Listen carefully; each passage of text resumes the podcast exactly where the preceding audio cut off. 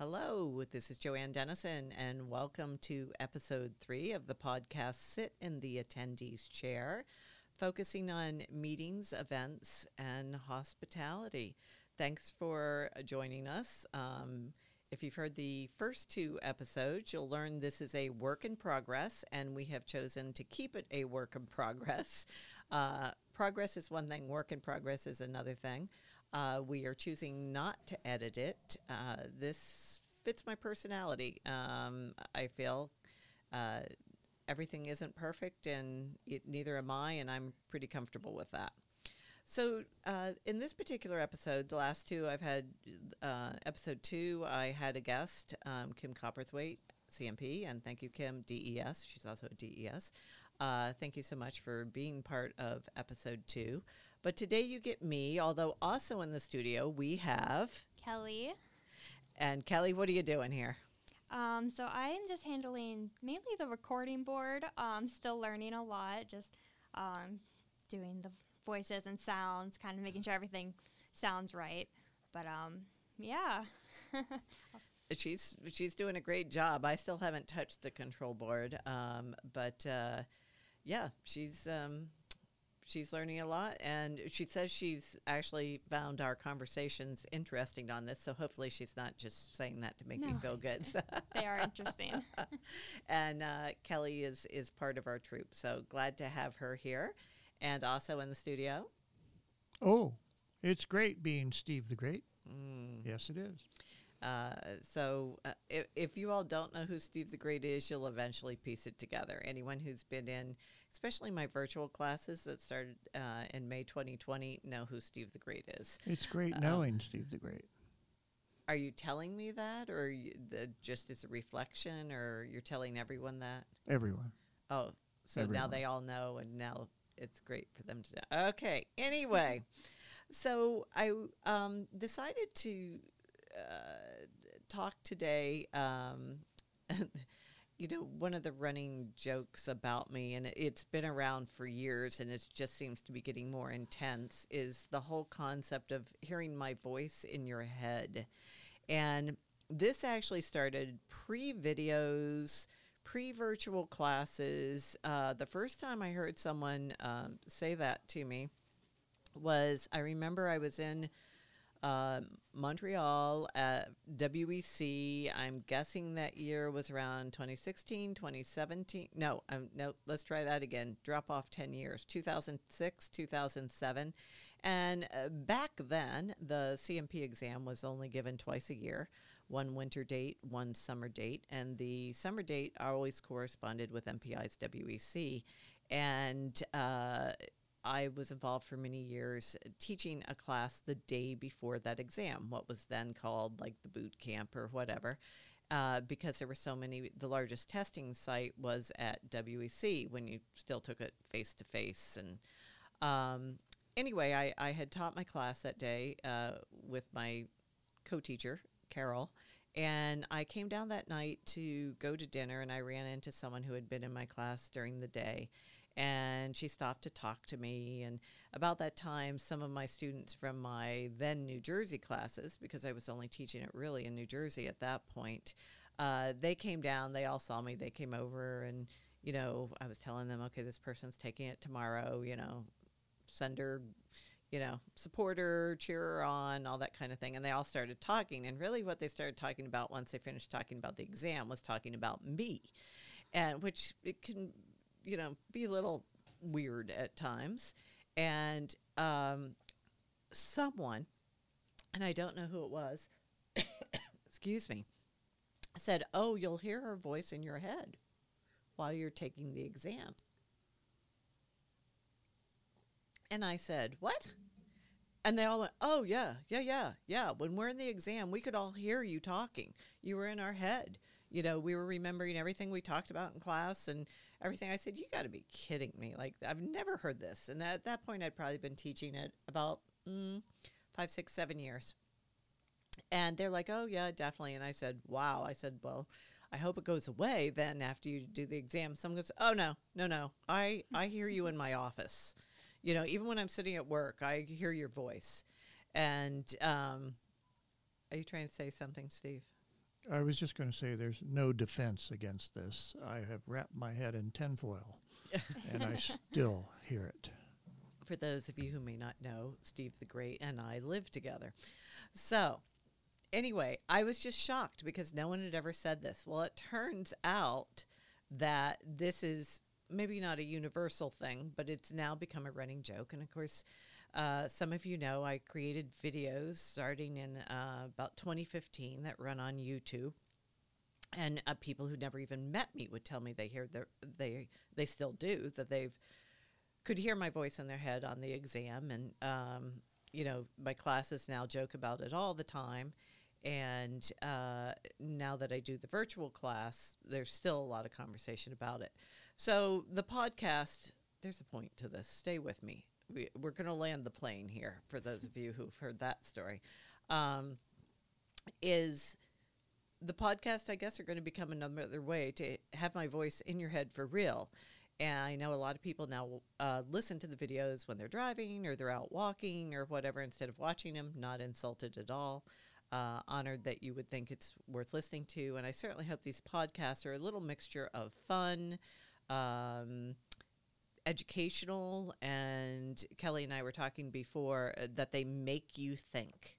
That's one of the things I, I ask out of anyone who ever attends my presentations is I want you to go and think differently, uh, no matter what it is I'm talking about. So uh, anyway, that's kind of some background on what's going on with this podcast, Sit in the Attendees Chair. And for those of you who do not know where that name came from, I guess I just assume that anyone who's listening to me probably has been in a presentation with me before because why would anyone else listen? Uh, but I know that may not be true.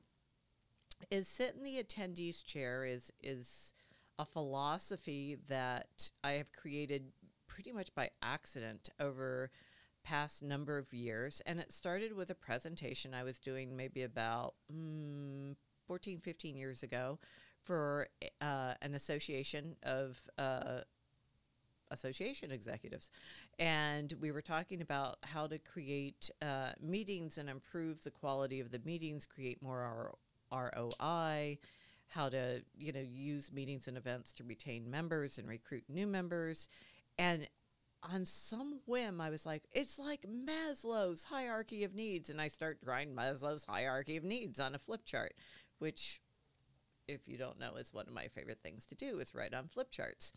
So, um, anyway, it just kind of ended up evolving into, I think I must have said it one time about, you know, we need to plan meetings and events by sitting in the attendee's chair because things look really great in our cubicle or our home office or wherever we are. But what we really have to think is not how they appear to us or how they look on paper, but um, how will an attendee actually experience it? And I did create, well, I guess I created the first pyramid looking one in, in 2015, showing what I think people are thinking and saying if they're at particular level of Maslow's hierarchy according to me, you know, like applying it to meetings and events. And then in the past couple years, we recreated it. Uh, it's actually a chair and it has it. And you're more than welcome to email me at joanne at joannedennison.com if you don't have a copy of it. There's also one posted uh, on my LinkedIn profile that you can download, and there may be one on the website. Uh, themeetguide.com. Isn't that terrible? I don't really know that answer. But you definitely can get it on LinkedIn profile, and you can always get it by emailing me too if you want to see um, what my thoughts are about what people are thinking or saying when they're at particular uh, levels of Maslow if they're attending your meeting, and how to use that to plan better meetings. So that's why the podcast ended up being uh, named Sit in the Attendee's Chair. Uh, one of the things, ironically, the the topic I really wanted to talk about more today, other than what I've already talked about, has less to do with directly your attendees and more to do with you and your organization. And and I guess it's also a little part of me. Some of you also know the other part of my business is called the Guidance Counselor for Grown-ups, and I do a lot of work with people who are um, moving their career forward or changing their career or want to be recognized in their career, promoted, etc. And no matter which of my worlds I'm in, one of the things I talk about is you have to know your organization. You have to know and understand the organization you're working in, or if it's a situation where you're maybe applying for new jobs or something like that, that you really know your organization. And um, what do I mean by that? So I'm going to obviously talk from the meeting and event planner point of view. Is that you know, meeting planners talk a lot about how they're not recognized. Uh, people don't understand what we do, and I totally understand that. They they see us as order takers. Like, here, I need this room, this speaker, this food, this room set up. You know, or maybe they don't even know what room setup they want. They just want the room set up, et cetera. And you become an order taker. And it's very difficult to move ahead in your career if you are continually seen as an order taker. And this is true, this same philosophy can be applied to any position in the meetings, events, and hospitality, and even outside of meetings and events and hospitality as as you move forward. It's the idea of um, meeting planners tend to be really comfortable actually staying amongst themselves. A lot of people, you'll read a lot about meeting planners and that are introverts. Uh, that's why they like being behind the scenes, behind the curtain. Uh, don't really want to get up and speak in the mic, be on the stage, etc. But the reality is, if you're going to move your career forward, you have to think beyond the meeting planning department. And that's what I mean by, uh, you know, knowing your organization. Uh, a few years ago, I, I did a presentation at um, ESPA, one of the industry professional associations. And when I was talking about this, some of them named it Think Beyond the Desk because what I said is you have to know what's going on behind your, uh, you know, beyond your cubicle, beyond your desk, like they said.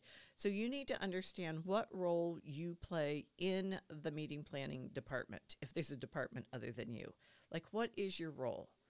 But then you need to look beyond that, and that's where we usually stop. You need to understand what role your department plays in the organization. Now, obviously, it plans meetings, got that, or it sells if you're in sales or whatever.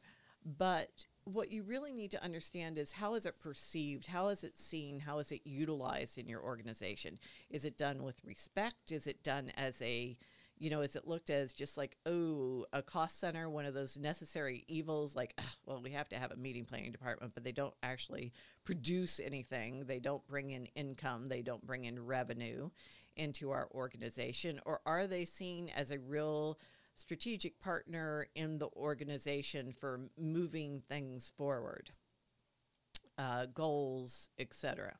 So you need to understand how your department is seen, and that's really important if you want to be seen differently. That you understand this. Then beyond that, you need to understand your organization, and this is part of what will float down to how your organization and uh, I'm sorry, your department and you are seen. So, do you know what makes your organization tick? And I don't mean the individuals because those can change, but what has your organization said is important? What is the mission statement? What is the vision statement or the philosophy or the credo or what I lump those all together and I refer to them as value statements. What has your organization said? This is who we are and this is what we stand by. And I know sometimes it can be frustrating because you read them on the company website or whatever. And I don't mean you should memorize them and be able to recite them. I know that has been a thing at times. Um, and of course, the companies that say that have one that's like six sentences long. But you need to understand what they've said is important because if you are planning meetings and events, every meeting and event you plan needs to strategically tie in with what those value statements say. And if they're not, one, there's tons of money being wasted, and two, you're not doing the job you could be doing. Because every time you plan, you should be able to connect those dots directly to those value statements. Show the strategy.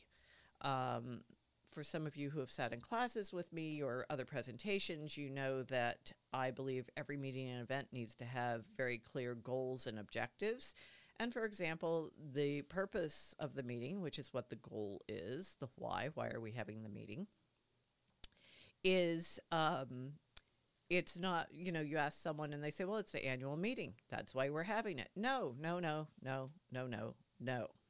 There, that is not a purpose for having a meeting. So if you understand what those value statements are, as you go to meetings, as you write emails, as you plan, you can strategically think how do I create this meeting, an event to fit the goals and objectives of the meeting and the event and the value statements and the purpose of the company or organization as a whole.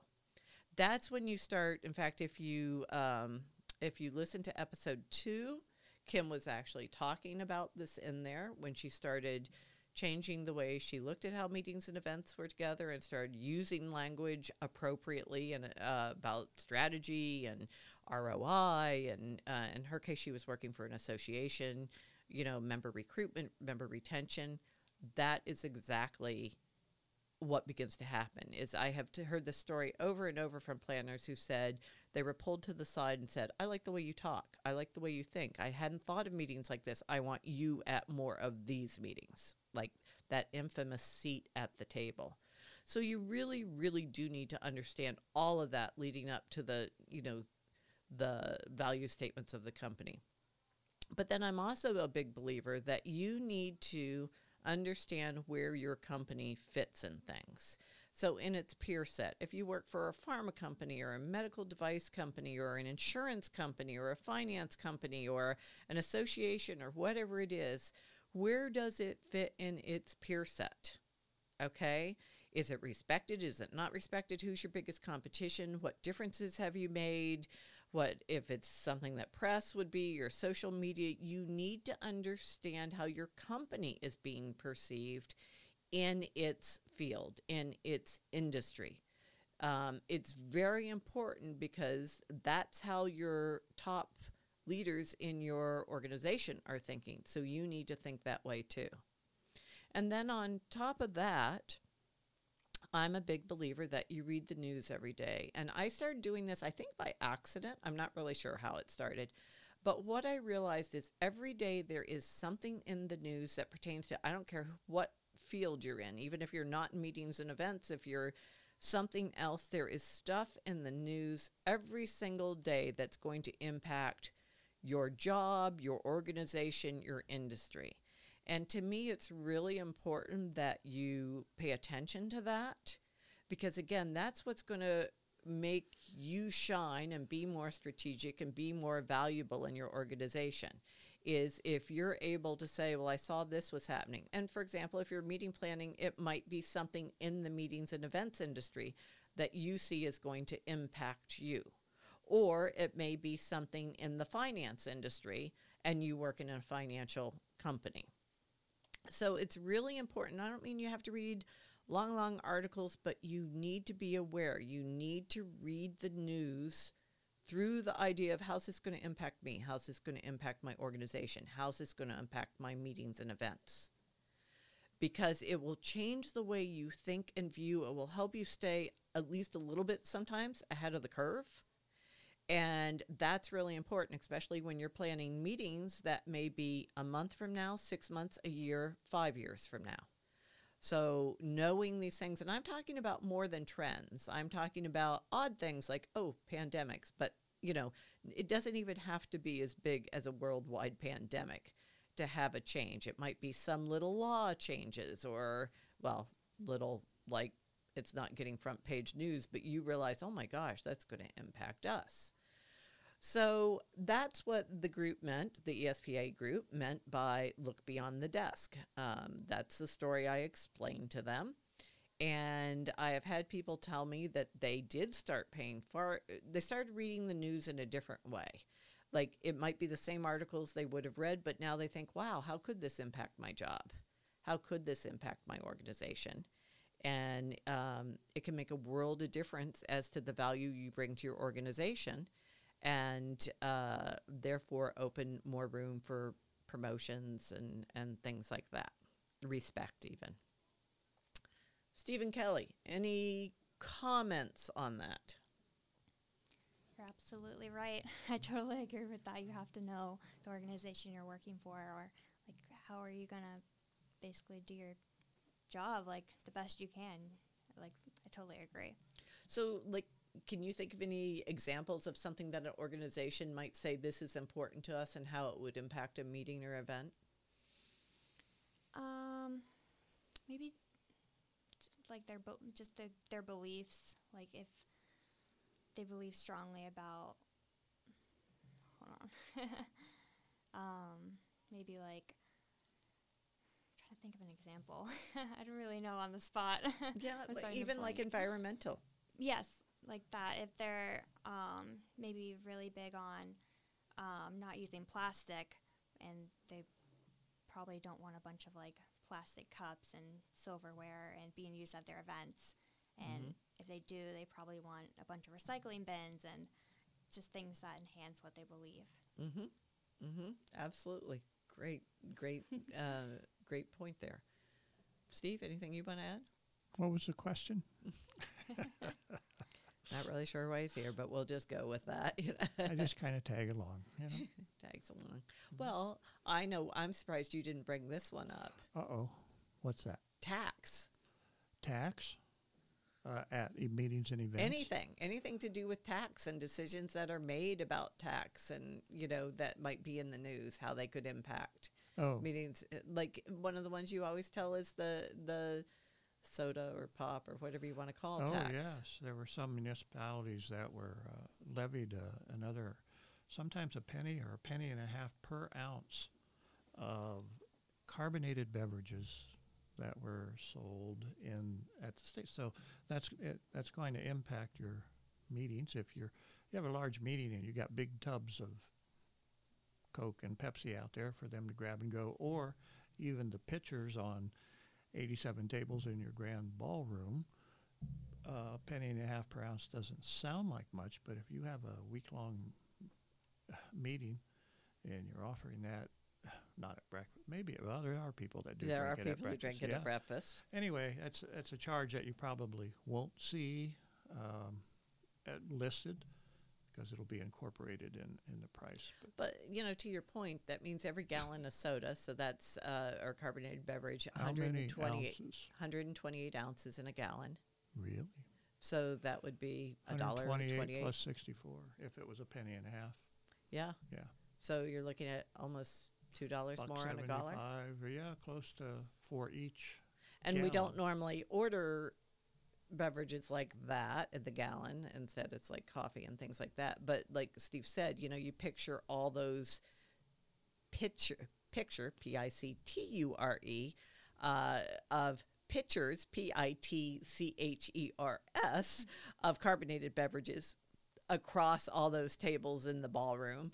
And you know, if um, I'd say those pitchers are probably half gallon, maybe 64 inch. Uh, yeah, probably about 64 so, you know, if there's 100 tables, that's 50 gallons. Oh, we're getting deep now. Well, 50 gallons at, you know, let's say $2 a piece, that, yeah, mm-hmm. that changes your finance. So, and, you know, sometimes it's harder to stay on. Like he said, those were municipalities. So you might want to somehow be paying attention to what's going on in geographical regions you're going to. And I think we need to do that for a lot of reasons, especially I think we've all seen that with the pandemic too. Or even sales tax on items that might be sold. And the other thing is, uh, come across my bow lately is uh, if you hire folks locally, the the minimum wage may be different wherever the event is, as opposed to where you might be living, or your association might be headquartered. Just a thought. Yep, good point. If you're, eh, you know, hiring directly on site help or which is not uncommon for registration tables and yeah. what is mass now 1350 i think i think it is i'm not sure yeah, yeah. i think it's 1350 mm-hmm. now for 2021 i think mm-hmm. so um, but so yeah those are just some various thoughts about some various things um, uh, you know I, I do really believe that one of the ways to move up in your career, to be seen with more respect, to earn promotions, to be able to, you know, when you're going for a job interview, is you need to be thinking like this. So when they do, you know, we're always told with job interviews, make sure you do your research on your company that you're interviewing with. But you need to be, it's not just read the mission and the vision statements and the value statements and everything. It's you being able to talk about them in an interview like, this is how I see meetings and events. Uh, upholding these, supporting these, strategically, you know, connecting to them. Um, but you should be talking about it in the organization that you're in now too. And again, this ad- this advice, recommendation, whatever you want to call it, it's not just media and event planners. It's any job you have. Um, that's, in my opinion, a huge way to create a stronger career path for yourself. So, those are my thoughts on that for the day. Hopefully, it's got you thinking and um, love to hear from you. If you have any suggestions for future podcast, uh, you can email me at joanne at joannedennison.com. Uh, we are slowly evolving this and, and um, catching uh, some things, uh, you know, adding things. We're going to add uh, two segments, at least periodically, on it. Uh, one is um, on my way to becoming a meeting and event planner, uh, which is basically most of us who are 35 or older have fallen into the organization. Although we were talking on episode two about the fact that a lot of people saw uh, J Lo and the wedding planner 20 years ago and went, "Oh, I want to do that." Um, but how many of us, uh, you know, did kind of a winding road to end up here? Uh, I started out as a college administrator and I was in student life and was involved obviously in a lot of events and I was as an undergrad and everything. And when I left higher education I started my own meeting event planning firm um, because I didn't know better to be perfectly honest and uh, before I moved on to education. But I've had people in my classes who are nurses and fashion designers and professional dancers and we we all most of us did a winding road to get to where we are, and it's just kind of interesting to hear what what people have done. And the other one um, that uh, I want to incorporate in, and uh, Kim was the one, Kim Copperthwaite was the one who gave the suggestion, is everything nobody tells you. So the things you learned after you're in the job or a job that you never would have thought of would um, would cross your path or things that you'd have to think of. And uh, I probably should have pre thought of something I ran into like that, uh, but I don't have one for you today, but I'm sure I will. Um, one of the most interesting ones that I worked on was for um, three years. I worked with the New Jersey Festival of Ballooning and uh, they were a client of mine and I handled certain aspects, but I knew nothing about, you know, putting on an event that large, a multi day event about dealing with the weather. Hot air balloons can only go up first thing in the morning or at sunset because of the heat, um, especially in July. Uh, just all the things I learned that I never, never, ever, ever would have thought of um, that you learn as you go as you're working on events. Sometimes they're good, sometimes they're not so good, and sometimes they're just what they are. And and you never took a hot air balloon ride? No, I didn't. Hmm. It wasn't. Uh, it was one of these things where I think the first year I was too scared, and by the third year I was too busy.